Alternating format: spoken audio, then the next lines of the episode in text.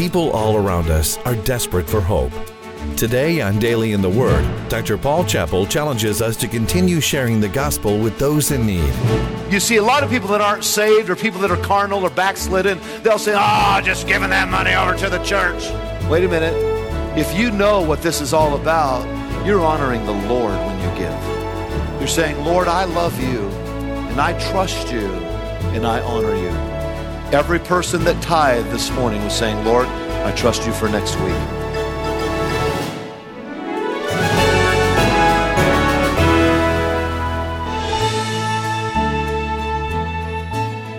The world is changing, but as Christians, our directive stays the same.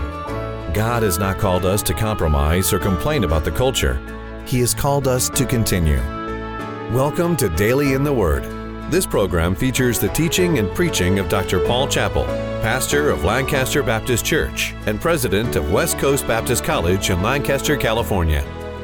In our series, Continue, we will discover key areas of our life that God wants us to continue developing through the grace and mercy of Jesus Christ. People all around us are desperate for answers, and we must continue to take the light of the gospel to those lost in culture's darkness. And now, here's Pastor Paul Chappell with part one of a message called Continuing in Trust. Well, there is no greater ingredient in any relationship than the relationship of trust. Trust is so foundational in any marital relationship. But trust is also vital for knowing God and vital for growing as a Christian.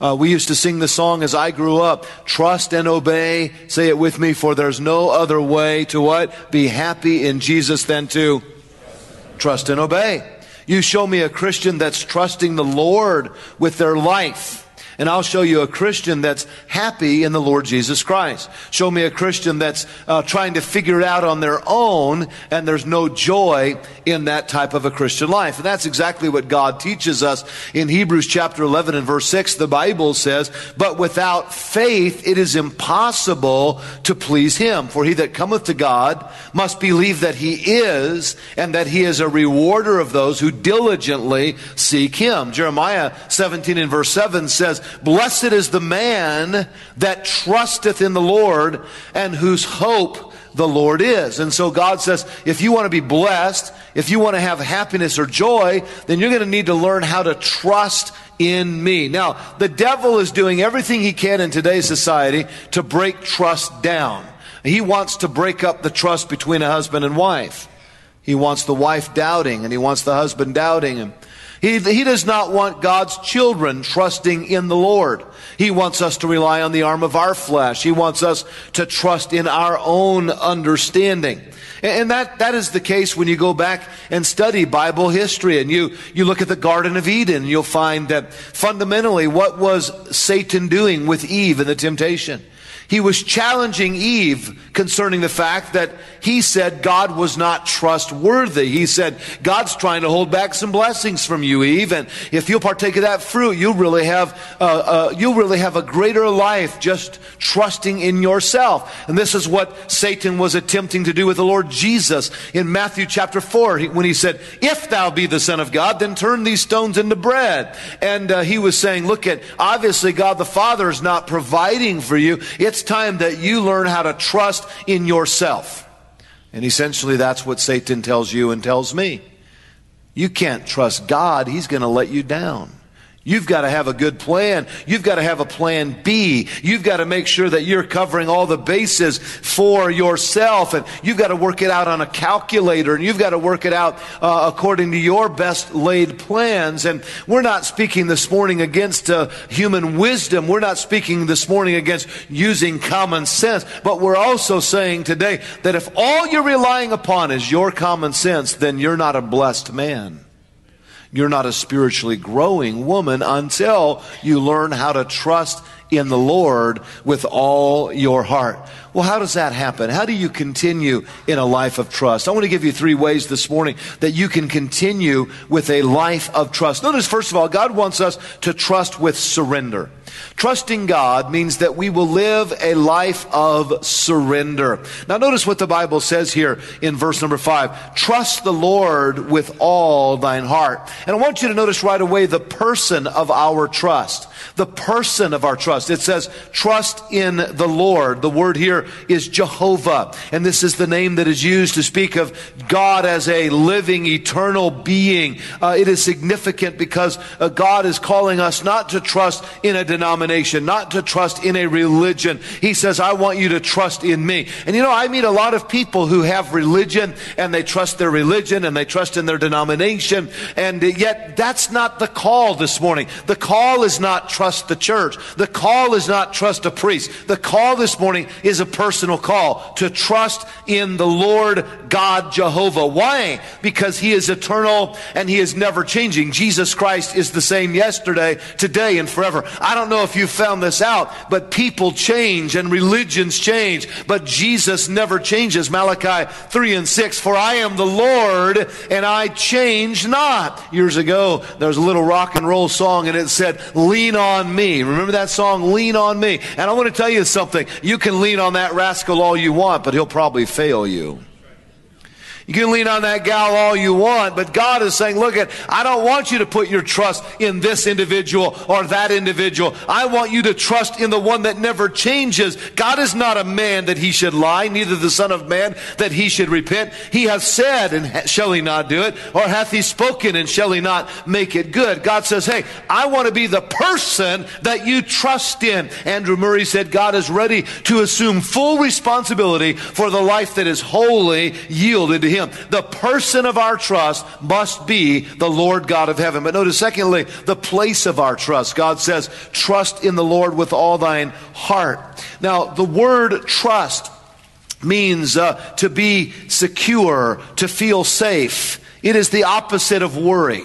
Trust is a place of confidence. The place of trust is a confident place. Larry Burkett once wrote, We tend to look at the future with anxiety and worry. God says worry is a sin. What is worry? Taking on a responsibility that belongs to someone else. God says, I want you to live in a place of confidence. Romans 10 17. So then faith cometh by hearing, and hearing by the word of God. God says, I want to be the person you look to, and I want to be the place uh, of confidence for you. And I want to tell you something, my friend. You can put your confidence in the stock market if you want. You can put your confidence in real estate if you want. You can put your confidence uh, in a company if you want. But God says, I want to do better than that for you. Notice, thirdly, the process of our trust. The process of our trust. Someone says, All right, Pastor Chappell, I, I, I understand I need to trust the Lord in a greater way.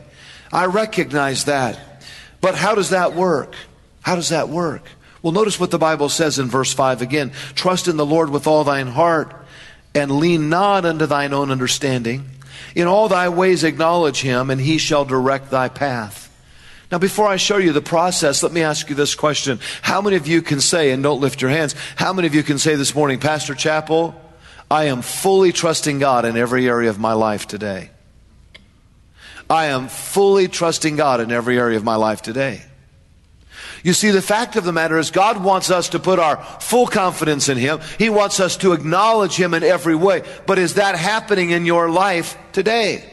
How does that happen in someone's life? Well, let me give you three thoughts today on the process of what it means to really trust God. First of all, someone that trusts God is dethroning self. The Bible says in verse number five these words, and I want you to hear it. He says, uh, Trust in the Lord with all thine heart and lean not to thine own understanding. The word lean implies uh, that we're supporting ourselves. And, and God says, I don't want you to lean under your own understanding. Proverbs 28 26 26, He that trusteth in his own heart is a fool, but whoso walketh wisely, he shall be delivered.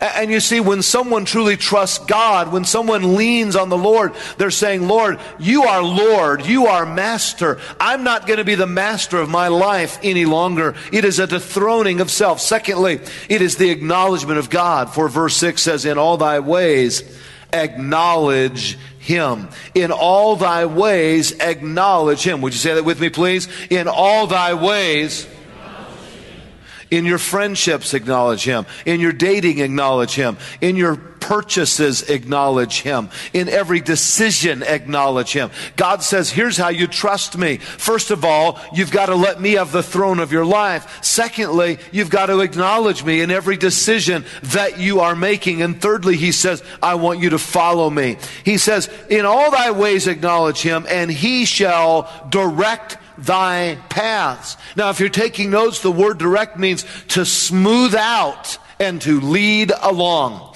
God says, if you will acknowledge me, I'm going to smooth out your path. Now, you don't have to acknowledge God. You can go ahead and date that unsaved guy, but it's not going to be a smooth path. You don't have to acknowledge God. You can go ahead and get that 21% interest loan uh, and just get that possession that you had to have, but it's not going to be a smooth path. God says, I want you to learn how to acknowledge me, how to pray, how to seek my counsel before you make that decision decision. Corrie ten Boom, who spent much time in prison uh, during Hitler's regime and murderous uh, time of world history, she wrote during her time in prison, never be afraid to trust an unknown future to a known God as she was in hiding. Never be afraid to trust an unknown future to a known God. Someone says, but if I trust God, I'm going to be destitute. It's going to be terrible. I, I can't trust God uh, in that way you're preaching about this morning. Oh, listen, my friend, God will take care of you and God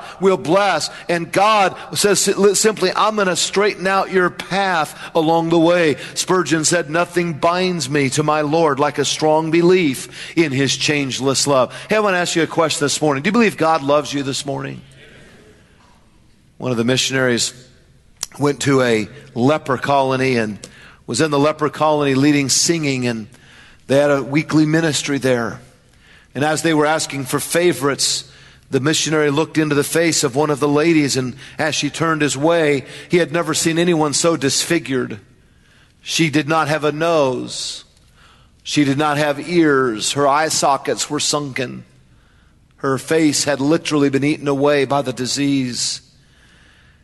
And as he asked for favorite, she lifted up a hand that had no fingers. And she says, Oh, I have a favorite. Could we sing the song, Count Your Blessings? I love that song. She said, Count your blessings. Someone says, Oh, Pastor Chappell, when I get everything really straightened out with my health and my finances and my relationships, then I'm going to really trust in God. Why don't we learn to trust God where we are right now today? Why don't we come to that place of saying, I'm just going to start acknowledging the Lord right here and right now. You know, Ephesians 5 and verse 1 says, Be ye therefore followers of God as dear children. Let's say that together. Be ye therefore followers of God as dear children. My wife teaches the fourth grade girls and and she loves teaching those girls. And every Saturday night, she makes some kind of food for those girls. Every Saturday night. And every Saturday night, I try to taste some of it. And every Saturday night, she slaps my hand away just like that and, uh, and, and those children just love serving the Lord. She likes to teach fourth grade girls because they listen and they believe God. They believe that God is great and God is the creator and God is the savior. And they just really take it into their hearts. And God says to us, thick skinned adults, I want you to follow me like those little kids follow me. I want you to have faith like that. I can take my grandchildren, I can put them up on top of the car, and I can say, hey, Chandler, jump. And boy, he'll just fly right into my arms. You know why? He trusts me. God says, I want you to trust me like a little child trusts me. I want you to lean on me, not on yourself.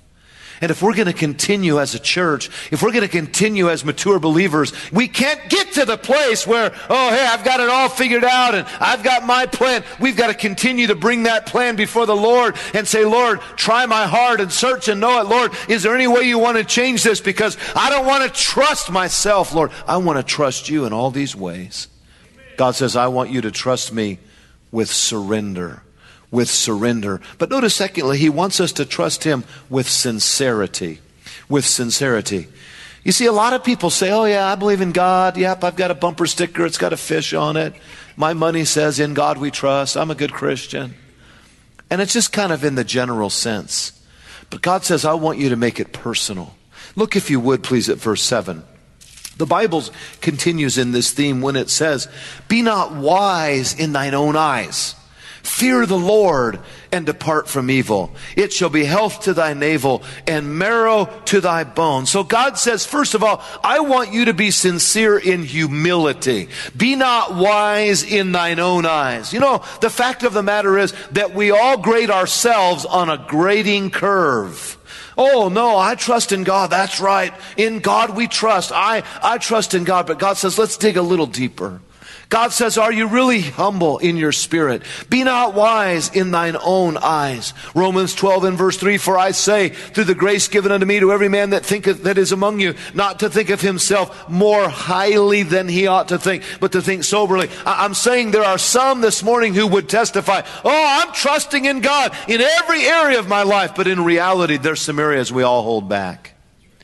In reality, there's some areas that we want to tell God how it's going to happen. There's just something about the autonomous human spirit, the human nature that we possess that wants to hold certain areas, and we're going to tell God how it's going to be. We're going to tell God uh, how the career is going to be, and how the family is going to be, and who we're going to date, and all these decisions. And some of them we let God have His way, and some of them we want to direct our own paths. There's something in all of us that wants to say, Hey, I know how to handle this. You don't need to tell me this, God. I can, I've got this one covered. Now, I'll trust you, and when I have an emergency and I'm in the hospital, then I'm going to really call you. But right now, I'm good. I've got all this taken care of. You see, God says, don't be wise in your own eyes. Notice he says there also in verse 7 Be not wise in thine own eyes, fear the Lord. That means to respect. This is the antidote for pride. It means to have an awesome view of God. It means to have a big understanding of God. Proverbs 16 6 By mercy and truth iniquity is purged, and by the fear of the Lord men depart from evil. Hey, why is it that some men just persistently, continually sin? You say, well, maybe they're not saved, and that certainly could be the case. And another reason may be they simply don't have a fear fear and awe of God in their heart. They know how to handle things, they say. I can handle a certain amount of alcohol. I, I can handle a certain amount of sin. I can handle it, God. And when I get into trouble, I'll trust you on it. But until then, I've got my plan working just fine, men would say. William Carey said to place on his tomb, the missionary to India upon his death, a wretched, poor, and helpless worm on thy kind arms I fall. You see, all of us would be wise this morning if we would say, Lord, you are awesome and perfect and wonderful. And without you, I am wretched and poor and miserable. And Lord, I want to trust you with my life. I want you to lead me with my life. And so he says, be sincere in humility. And the fact of the matter is that oftentimes those of us who've been saved a while and those of us who have some standards and we believe in separation, we can get to thinking, boy, I am a self-made Christian. I mean, all these other people, they've really got to grow and they've got to know some things. But I myself, I've got it all together. Hey, the fact of the matter is you better be careful of that pride because the fact is that pride goeth before destruction. Don't put your pride in your little standards. Don't put your pride in your pedigree. Don't put your pride in how long you've been a Baptist. There is one place that you ought to trust, and it's not yourself, it's in the Lord Jesus Christ. Sincere in humility. Secondly, be sincere in obedience. Be sincere in obedience. Now, notice verse 7. He says, Fear the Lord and depart from evil. Proverbs 14, 16, a wise man feareth and departeth from evil, but the fool rageth and is confident. You see, someone said, sow holiness and reap happiness. And when you fear the Lord and depart from evil, when you sow that holiness, you're going to reap that happiness, but you must trust the Lord with a sincere heart. And so we trust with surrender, and that is surrendering my will to His will. And we trust with sincerity, and that is moving from pride to humility, sincerely, honestly trusting the Lord. I ask you again, are you trusting the Lord in every area of your life today? Are you willing to let Him alter your path if you've not been trusting Him? And then I want you to notice finally this morning, God says, I want you to trust me not only in surrender, not only in sincerity, I want you to trust me in your stewardship. I want you to trust me in your stewardship. And it seems like this is really where the rubber meets the road with so many people as to whether or not we really trust God. Because, friend, uh, our, our finances are so intimately related to ourselves that you cannot trust God in every area of life unless you're trusting God in the area of stewardship. And this is why the text continues. Notice in verse 9 it says, Honor the Lord with thy substance and with the first fruits of all thine increase. Now, if you found that, let's read that together this morning. Verse 9, ready begin. Honor the Lord with thy and with the first fruits of all thine increase. Larry Burkett once wrote, God will use money to strengthen our trust in Him. It is often through money that God can clearly and objectively show us that He is God and in control of everything. That's why the Bible says, where your treasure is, there will your heart be also. And when our treasure honors the Lord, we're saying, God, I trust you. I trust you. God, I trust you to provide for tomorrow as I honor you today. When someone is withholding, they're saying, I can't trust God. Why well, I go to the poorhouse why? Why? The fact of the matter is, I just got to take care of myself. And God says, I want you to keep trusting me. It's one thing to sing, I just keep trusting my Lord as I walk along. It's another thing to prove it week after week after week. And so God says, I want you to trust me in stewardship. Now notice, first of all, we must steward his blessings. The stewardship of his blessings, verse 9. Honor the Lord honor the Lord. Uh, with a weightiness, the word honor means. With a heaviness, we're to honor Him. Trusting God in stewardship means that we're saying, God, I believe that you're the owner of everything that has been given to me. The Bible says every good and perfect gift cometh down from above, from the Father of lights, with whom there is no variableness, neither shadow of turning. My friend, if you haven't stopped to think about it lately, since we're in church, let me go ahead and remind you that every blessing in your life and mine has come come from God the air that we breathe, the feet upon which we walk, the job that you have, the car that you drive, the children that, have been given into your family, everything has been given by God. And God is the owner. And we are not the owners, we are simply the stewards. And God says, I want you to take care of my stuff. I'm here to tell you today, if you were to say, Hey, Pastor Chappell, here's the keys to my car. Would you take care of my car this week? I might say, Hey, thanks a lot. I'll be glad to take care of it. If you gave me the keys, let's say to a brand new Cadillac, and I thought, thought, hey, I wonder how this thing would run out in the open desert. I'm just going to take it off road for a while. I'm going to see if it'll do some donuts out here in the desert. Maybe I'll fly off a ramp or two. And I gave you your car back at the end of the week and you said, what in the world? There's missing hubcaps. There's dents in the car. There's dust in the car. You'd say, Pastor Chappell, you didn't take very good care of my stuff here this week. You might be a little frustrated with me. And I'm here to tell you, my friend, God says, hey, I've given you that car. I've given you that possession. What are you going to do with it? And I want to be a good steward of that which God has given to me. I heard of a preacher that went to a farmer, Farmer Joe. He said, Farmer Joe, he said, let me ask you a question. If I gave you a hundred cows, would you give 50 of those to God? The farmer said, sure would, preacher. He said, Well, if I gave you 50 chickens, would you give 25 of those chickens to God? Farmer said, I sure would, preacher. And he said, Well, how about this, Farmer Joe? If I gave you two hogs, would you give one of those hogs to God? He said, Now that ain't fair, preacher. You know I got two hogs. You see, we're often willing to give to God in the abstract, but not when it comes down to the concrete matter of things. God's command to us is that we're to steward His blessings. He's the one that gave you those hogs, He's the one that gave you those blessings, and He wants us to steward them. We are the managers, He is the owner. You've been listening to Daily in the Word with Dr. Paul Chappell, pastor of Lancaster Baptist Church and president of West Coast Baptist College in Lancaster, California. If you'd like to connect with Pastor Chappell on Facebook or Twitter, go to paulchappell.com and click on his social media links. While you're there, be sure to sign up for his free Daily in the Word email devotional and take a look at all the helpful resources. Again, that's paulchappell.com. We hope today's message has encouraged you. Dr. Chappell serves as a pastor of Lancaster Baptist Church, and he is the author of many books. But most of all, he has a passion and love for you. If you've been helped through Dr. Chappell's ministry, he'd love to hear your story Visit us on our website today where you can listen to today's entire message, become a partner in the Word, and sign up for Pastor Chappell's Daily in the Word email devotional. Visit us at paulchappell.com. And thank you for listening today. Be sure to join us next time as we continue to discover God's answers for today's challenges here on Daily in the Word.